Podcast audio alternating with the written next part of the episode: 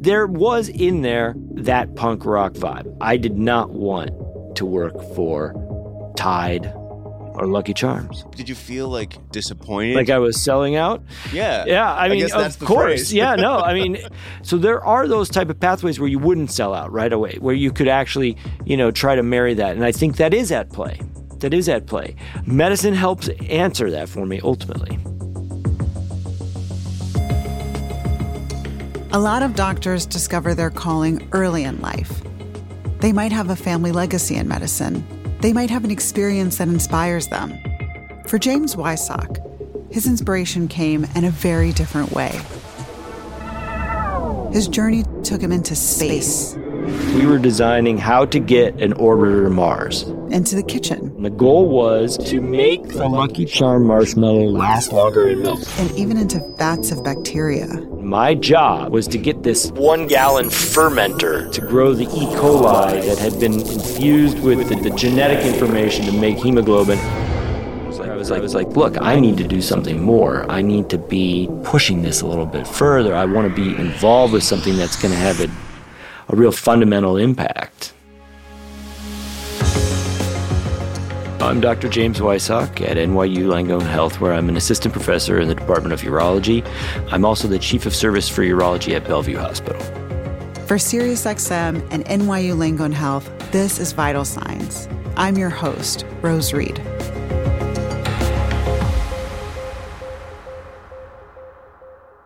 I interestingly grew up a lot of places. We went from Indiana to Illinois, back and forth several times. Texas, which was a big change. We were from the Midwest, and Texas is a very different place culturally from the Midwest. And so I was young, and we moved there, and it was a big adjustment. And then we moved to Richmond, Virginia. And then ultimately the final move was back to Illinois for the last 2 years of my high school.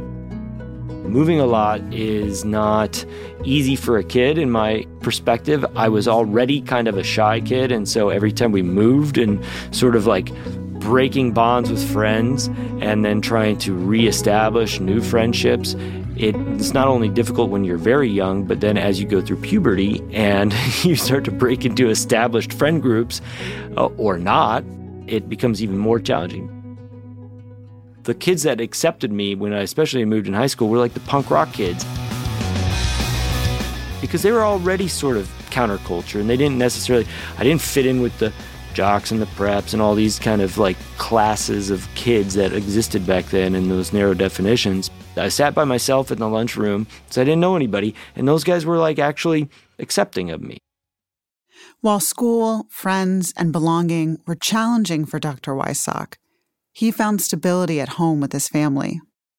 We had a very tight-knit group. My brother's only like 3 years younger than me, so we were always paired. And my sister's 7 years younger than me. And we had a good relationship that helped kind of keep everything going. We had very vivid imaginations. Cold War era, you know, and there's Star Wars and things like that, G.I. Joe, that were really important for me, because when I was alone, these were where my imagination took off. My father took me to see Empire Strikes Back in the theater, and I don't recall the event. I was too young, but my father said I walked out of there like crazily excited, and I became Luke Skywalker. And I would answer the phone when relatives would call, and they'd be like, oh, Jimmy, is this you? And I'd be, no, this is Luke Skywalker. And so I became immediately drawn to space and science fiction and all the aspects around that. And then in there came this concept of also probably Cold War driven, Top Gun. Top Gun, I went and saw that movie. I was probably 9 or 8 or something in that range, and I was blown away by these fighter pilots. And I was like, that's what I want to do. That's exactly what I want to do. And I want to be a fighter pilot and ultimately an X-Wing starfighter pilot, this type of thing. You know, like that's my trajectory. And that's exactly what he tried to do. The natural fit for me early on was aerospace engineering. And it was, I was enthusiastic about it. I remember I was doing Aerospace Engineering 101, and it was a cool class. We were designing how to get an orbiter to Mars. What were the equations for that, you know? And they had sent a rover to Mars already, and so then we looked at pictures of the surface of Mars, some of the earliest pictures that they were ever obtained, you know. It's like, wow, this is really cool stuff. But then I met with my advisor, and he's like, look, there are no jobs. There's just no jobs. NASA's not hiring, the funding's cut, and then the aerospace industry in general was then all towards weapons. And I didn't necessarily want to do that. I was coming into my education right at that period where aerospace as an industry had lost its glitz. Confronting the realization that his dreams of aerospace engineering and flying an X-wing against the empire weren't going to come true, Dr. Wysock leaned on a subculture that provided belonging, satisfaction, and an opportunity to express his frustrations. There was this other current of punk rock music and being straight edge and then going to college and being like, I'm not going to be involved in the mainstream frat scene. I'm going to just ride my skateboard to class. What I was drawn to in punk is a very strong ethos towards do-it-yourself or DIY culture. And in that, even in straight edge, but not even just straight edge, the entire culture, especially in the at the time, in the 90s, was very, very strong DIY. You put out your own records, you were independent, you put out your zines, and you did the shows yourselves. And this is what we were doing. You didn't need mega radio culture to create this scene. In fact, it was a backlash to a lot of that. It was a backlash to the hair bands of the 80s, the studio rock, and things like that. It was to say, look, let's try to get some granularity around this. So what's very interesting in that arc is that I took engineering, but it didn't have as much passion about it. I really liked it, and I think I'm inclined towards it, but my passion came from like trying to tackle bigger issues. From punk to Star Wars to engineering, the core of what Dr. Wysock was searching for was simple, doing something important. I've always sort of been of the mindset, and it's both through experience and teaching, that you can do what you want to do, you just have to put the energy into it. I had learned through my early coursework that chemistry was pretty cool. I liked the way chemistry worked. There was something about the math plus the reality of seeing the reactions. And I think this is really important for me as a person to learn, is to see things in action. And maybe that's why I also liked aerospace engineering, because you see it in action. You fire a rocket, you see the rocket go up, and you know that the principles that you're learning on paper actually have real-world implications. And so I said, you know what? I'll switch to chemical engineering. And I did. I found early on in the lab in chemistry how very interesting and sensitive it all is. What it was that we were given models of all the molecules, and you had to like build them physically and then model the reaction on these sort of ball and stick figures. And I remember that was one of the coolest pieces of equipment I got in my early college education was this. You had to go to the bookstore, you get books, but then you also get this model set and you figure out and you see this three-dimensional representation of the molecule. And it's just like, it's totally, it comes to life. There's an art to it, which is really understated, you know, because it is science, but there's elements to it where you have to sort of learn by experience. And then ultimately, I think it drifted over into biochemistry. As I was working in a lab at the Beckman Laboratory, there was a professor there, Steven Sligar, who was doing work on blood substitutes. So he was making what's called recombinant hemoglobin. And this would be a huge improvement if we could actually make hemoglobin so that you wouldn't need to do transfusions, etc. And I got hooked up with some grad students in that lab, and my job was to get this like 1 gallon fermenter to work to grow the E. coli that had been infused with the genetic information to make hemoglobin, and then grow all this E. coli in a fermentation center. And that was amazing, because was really when I started to see science coming to life. But once again, his curiosity and dreams crashed head-on into reality, and gainful employment became a necessity. Ultimately, as you go through your engineering undergraduate pathway, you are looking towards what you're going to do after graduation. You know, look, there are loans, you know, and I had loans. And I, you know, my family didn't have money to send me to undergrad, so I had to take loans. So I knew, and my obligation was ultimately to get some sort of job. And I needed that money. I needed that income because I needed to support myself and pay off these loans. And there was no way around that. So I needed that concrete reality. And nothing pays the bills for newly graduated chemical engineers quite like the consumer product industry. I interviewed for a summer internship with General Mills, and they have a lot of engineering in their food processing and the creation of your Cheerios, your Betty Crocker, and all of their array of cereal products requires a high level of chemical engineering processing. So I worked there as a chemical engineer, and my task was, when I got in there, to work on Lucky Charms marshmallows. Yay! Kids, now for the first time ever, it's a marshmallow inside a marshmallow. The stars in the balloon. Wow. Doubly delicious. It's the magical part of a complete breakfast. New in specially marked boxes of Lucky Charms. And that was a really cool project, I thought, and it turned out to be a very challenging project. And the goal was, at the time, to make the Lucky Charm marshmallow last longer in milk. They called this bowl life. And it was a process where I was, I was dumping vats of high fructose corn syrup into these mixers, a lot of hot water, a lot of sugar, different sugar crystals, and then measuring my results. And ultimately, a project like that you probably wouldn't solve in a summer internship anyway, but I took a good crack at it and ultimately ended up getting 3 cavities at the end of the summer. That I would go to the dentist before I went back to school, and I had 3 cavities from eating all these marshmallows that summer. But it was a really great experience, but it did crystallize something for me professionally and personally, that I did not want to work on consumer products. It just felt empty in a lot of ways, right? Here I was taking all this science and engineering. I was just trying to figure out how to make this marshmallow last longer. And the product probably is not good for you. You would work on a product that was packaged and put on a store shelf, and it just was like, that's what I'm going to do with my career or my education. And it just was hollow.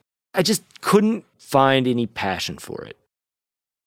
Trying to live an altruistic life, but also a self-sufficient life, was proving difficult until one day late in his last undergraduate semester. One day there was in the hallway an ad for Merck Pharmaceuticals coming to do a recruitment meeting and talk to people and collect resumes. And so I went to that. But as I was thinking, look, organic chemistry was cool. And in the sort of backdrop to all this is I had to fill out a bunch of elective space in my education. So I took biochem, which was really cool. And I had to take physiology as one, or I elected to take physiology as one of my electives. And I started to see all these other really interesting aspects to chemistry that were in engineering. And I thought, biochemical engineering is pretty cool. And that's how I ended up doing the blood products work. And, I was seeing there was other bridges, and Merck sort of struck me as a way to do engineering that may not be so consumer product oriented. It's the pharmaceutical industry. You have a different goal. Your goal is to make a therapeutic. Now, some of those therapeutics are also of questionable value, but there are within those pathways work towards real life-saving and life-changing medications. And so I was like, maybe I'll head down that pathway. It was totally different from General Mills. It was totally different from the consumer product companies that I'd interviewed with. I was enthusiastic about it because I saw it as a way to answer the conundrum of what am I going to do with myself that's meaningful, that is not selling out to these corporate consumer product pathways. I approached Merck. I got an interview, and they invited me to come to Rahway, New Jersey. I got the offer, and I took it, and I thought this is the best pathway for me at the time. So my day-to-day was interesting. It was split between doing work in a laboratory where you'd work on the process that the chemist had developed. It then was also spent working in what are called pilot plants, which are small factories and small versions of the scale up of the process. It's a 24/7 environment where, you know, things are running around the clock, and you actually do get put on shift work on occasion. So when you're running a large version of the process, you might be overnight. I mean, literally, you have to make sure you get all the details right. And it's so weird how this resonates in my future career. And it was kind of at play already. And I was sort of learning these skill sets that you have to really get into the process and get on the ground and be there to see it and feel it and understand what's going on. And that's critical to my understanding how I can help. But ultimately, that's why when I was an engineer, I was like, look, I need to do something more. I need to be pushing this a little bit further. I want to be involved with something that's going to have a real fundamental impact. Even though he was working on pharmaceutical therapeutics that could provide real help for people, something was missing. The interesting aspect on this is that the process chemist is by definition a PhD chemist. And I was a bachelor's of science chemical engineer.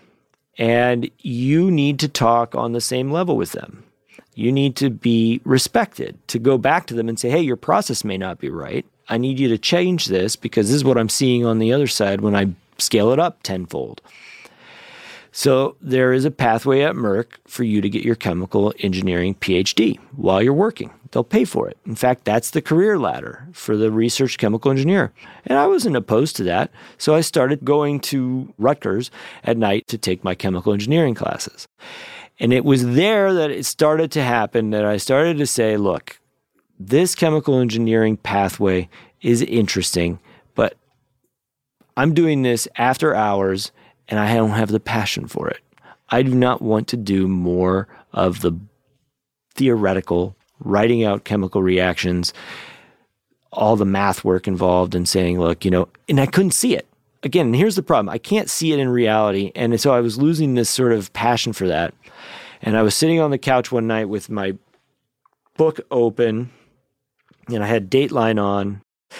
And Sam Donaldson was interviewing Jeff Bezos, and they were in his car. It was like a Honda, I think, or something. And they're driving out in Washington State, and it was sort of a flat environment. And he's like, why would you ever form this very risky, unprofitable internet startup company called Amazon?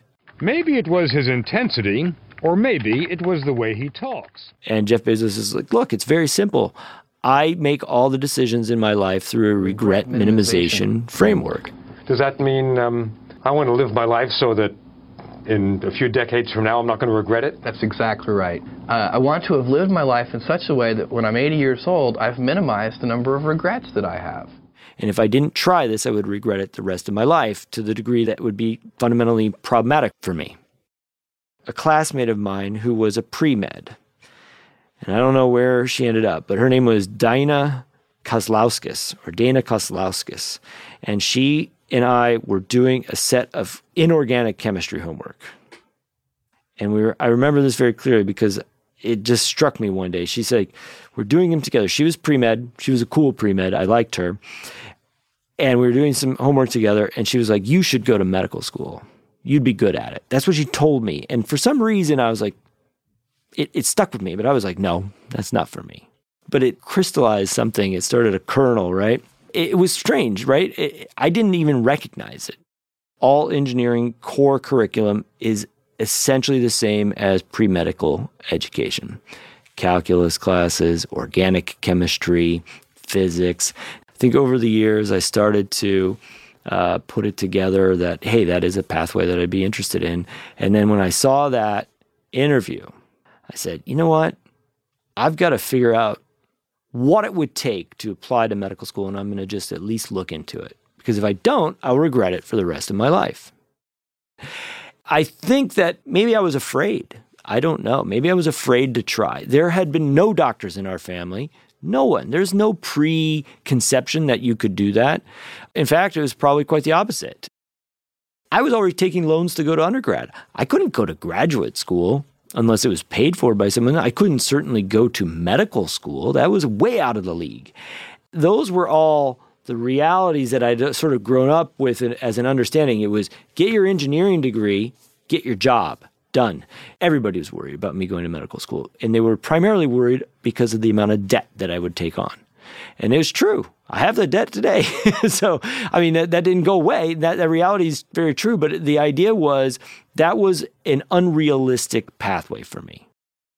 In fact, this was at play when I went to medical school because my grandfather, my dad's father, was like, don't go. It's not a good idea.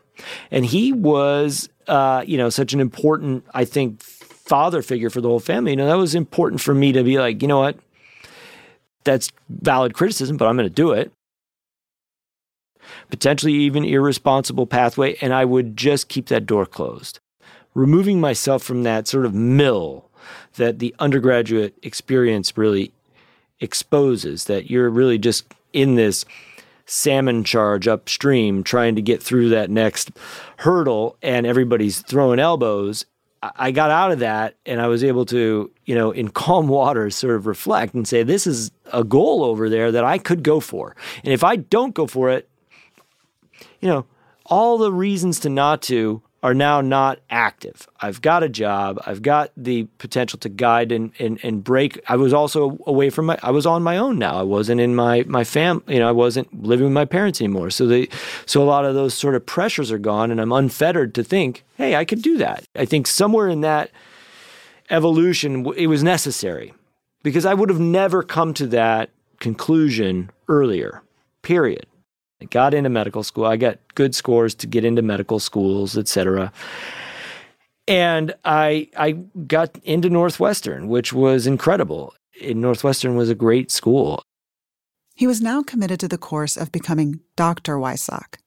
And it wasn't the calculus, physics, or biology that piqued his interest. It was the hands-on experience. Anatomy was a life-changing event. You get to go in this environment and it's a tradition that goes back so far in medicine to allow you to understand what the human body really is, and people donate their bodies. And so it's a very solemn and reverential part of the medical curriculum. And it allows you to really start to explore and see. And I was really into this. This was really, it's very similar to like that chemistry kit. You've got something right there in your hands and you have to figure it out. And quite honestly, it's hard to figure out. It didn't tell me I was a surgeon, but it made medical school real. It made medical school something that you wouldn't get any other way. And so that was really amazing. And even more hands-on is not only learning anatomy, but learning how to fix anatomy. Surgery has a reputation as being aggressive, tough, mean, not a pleasant place to be. Surgeons are jerks. They're abrasive. They're like these terrible people to be around. People get yelled at all times. So as a med student, your preconception is just get in there, keep your mouth shut, and don't get caught in the crossfire. So you're a little nervous about surgery, but you know what? I'm like, that's fine. I'm sure, but it's going to be interesting. There's going to be some components to this that are very unique. We were given a paper and it said, okay, you're starting surgery. You're going to do general surgery, obviously, but 2 of the months you need to do subspecializations of general surgery, and here are your options: vascular surgery, orthopedic surgery, neurosurgery, ears, nose, and throat, and urology. I had no concept of what a urologist does. But my preconception was that I knew it probably was not comfortable, So it's like probably nothing that would be, interesting at the outlet, urine and prostates. Okay, well, why, sure. And I showed up at Dr. James Holland's office of Evanston Hospital. Immediately, he impressed me with this ability to sort of just connect with these men and talk about the most intimate topics right away, in a way where they immediately trusted him and he was down to earth with them, and there was this communication component that was really interesting. So the next week I went to the operating room again on urology, and it was to do a prostatectomy, a radical prostatectomy, and this is the complete removal of the prostate gland and the lymph nodes around it. So it's a cancer operation. It was as scary as I thought it would be, but I got into that operating room and I was with a resident and the attending, and we did the surgery, and every moment of that surgery was so intense, so focused, so crystal clear. You're under these bright lights, and every move felt slowed down. Time was like so focused, and I don't think I came off the adrenaline high from that for a day or two. I was on such an edge coming out of that operation, and everything I did, every motion of my body, I thought I was potentially doing something wrong that could cause this to go wrong. That's how tense that I felt. I think everybody else felt fine, but I felt so tense. And I came out of that day and that experience and driving back to my, just like, what happened today? That was insane. It just blew my mind what happened. I was part of this stream, this event, and it's so focused, it's so orchestrated. Every little motion, every movement in the operating room, every piece of the whole thing is aimed towards this next step. And it's almost like an oral history gets passed down. I mean, how do people learn how to do this? It's not something you could ever know. You have to be shown. It's a science, and it's an art, and it's a feel. And when you watch it happen, even if you don't know what's going on, you know that there's this huge, great process occurring. It feels almost like a dance in a way, almost like an act. It's just like every part of it flows. And, you know, there's an elegance to that.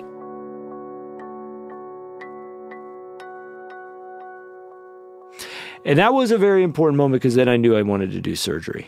But it didn't necessarily mean that I wanted to do urology. It just meant this type of medical action is something I think I would want as part of my career, right? This is something I'm gravitating towards. I felt the pull. Everything distills down into that moment, into that person's body. And even though they're asleep and they're a human, you are not looking at it that way. You are just looking at each of those parts of the surgical field that you're working on. And this is a challenge with surgery, right? Because you do have to become that focused, and everything you're doing in that spot will have profound impact on someone's life. In many ways.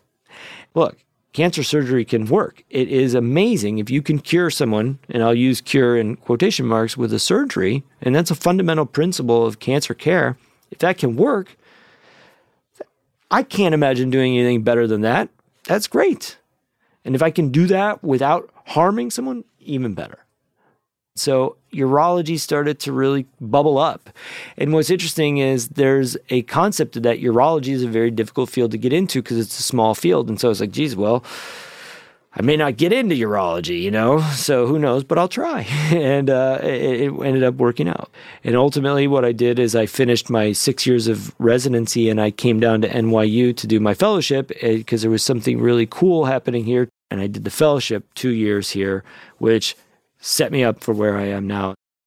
Dr. Wysock moved on to New York Presbyterian to join a new and growing urology department, where he was able to apply and further develop techniques he learned in his fellowship. And I was able to really start becoming a urologic oncologist in that environment, and it was great. I was able to see the most incredibly diverse patient population that you could conceive of. Every day was great. There was a lot of excitement. We were growing this department. We were able to implement some of the things that I had done during fellowship with what we call targeted prostate biopsy, and I was starting to really get experience with being an attending, which is another big step, you know, to start doing things on your own and go through those learning curves. And while I was doing that, though, there were some changes occurring potentially here at NYU, and some people were shifting.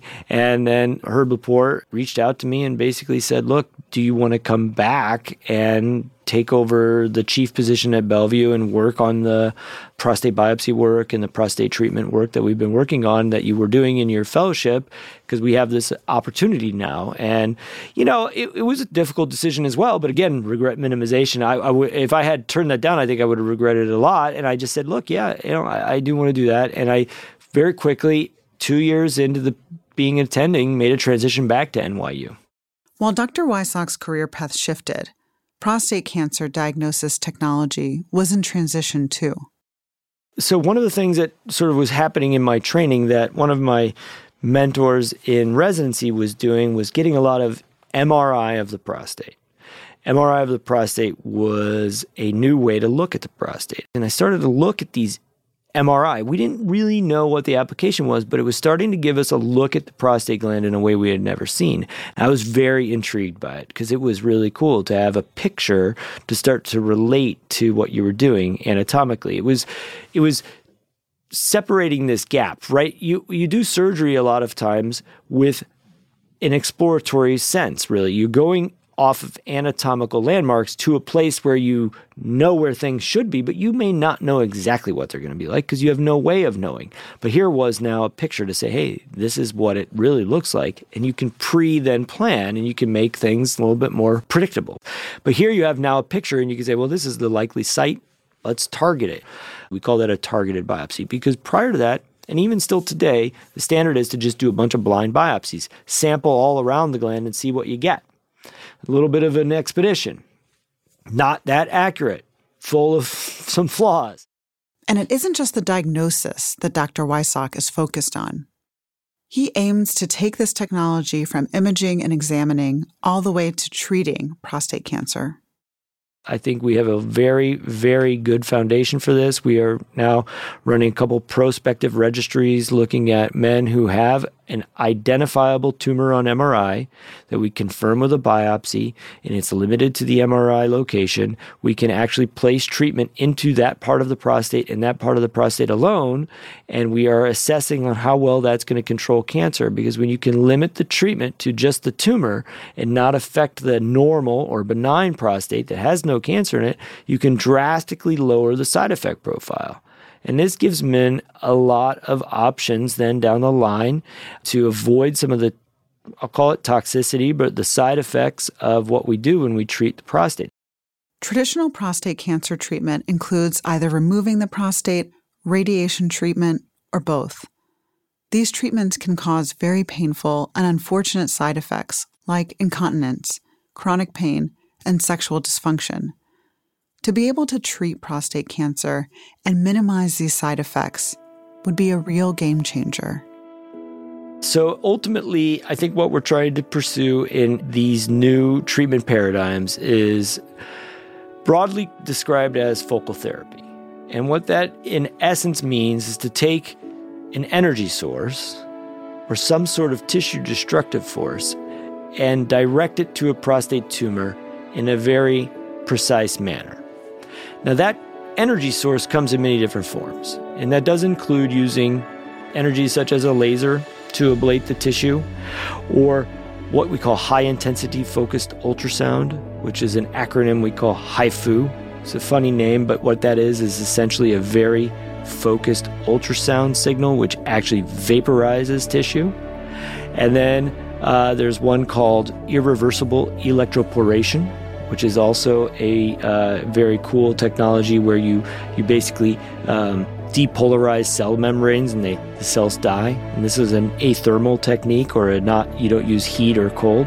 And then finally, what is essentially the workhorse of our efforts right now is cryotherapy or cryoablation, where you take a needle and put it into the prostate tumor, and you drop the temperature of the tissue to such a degree that it will die.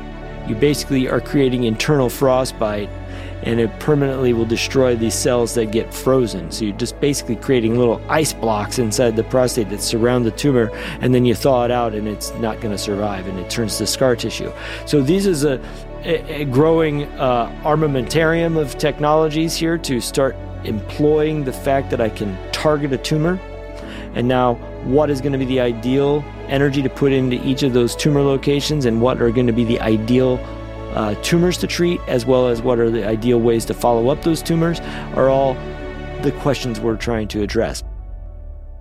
So at this point, my passion and my drive is towards improving prostate cancer diagnosis and treatment so that we can ideally identify a prostate cancer tumor when it's early and localized to the prostate in a small area, that I can then place a treatment just into the tumor and eliminate the tumor while preserving the rest of the normal prostate, and thus helping reduce prostate cancer progression while preserving normal quality of life function for men long term.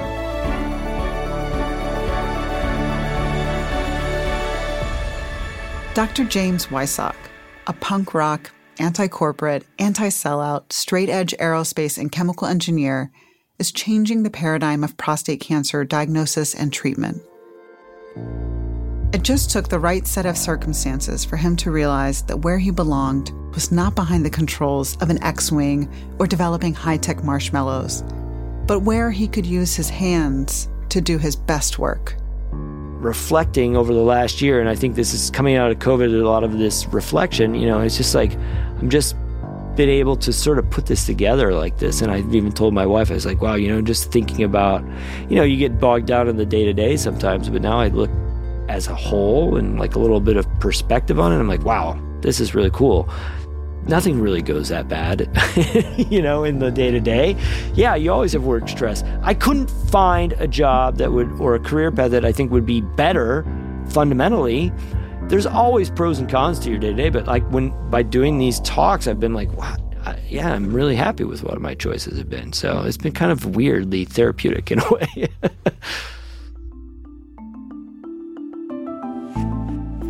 So we have a whole array of clinical trials that are ongoing in the NYU Department of Urology. They focus not just on prostate cancer, but on a variety of other things, but to focus specifically on what we're doing with prostate ablation or focal therapy. We have ongoing registries, which mean that men can get these treatments, and then we enroll them in a rigorous follow-up for cryoablation and HIFU. We are opening a prospective trial called the PRESERVE trial to evaluate the nanoknife technology. So these are all ongoing, and for men that are interested in this, who may have had a diagnosis of prostate cancer, we were happy to evaluate them and see if they could qualify for one of these trials. If you're interested in participating in clinical trials at NYU Langone Health or at your local research hospital, go to clinicaltrials.gov to find one that could be right for you.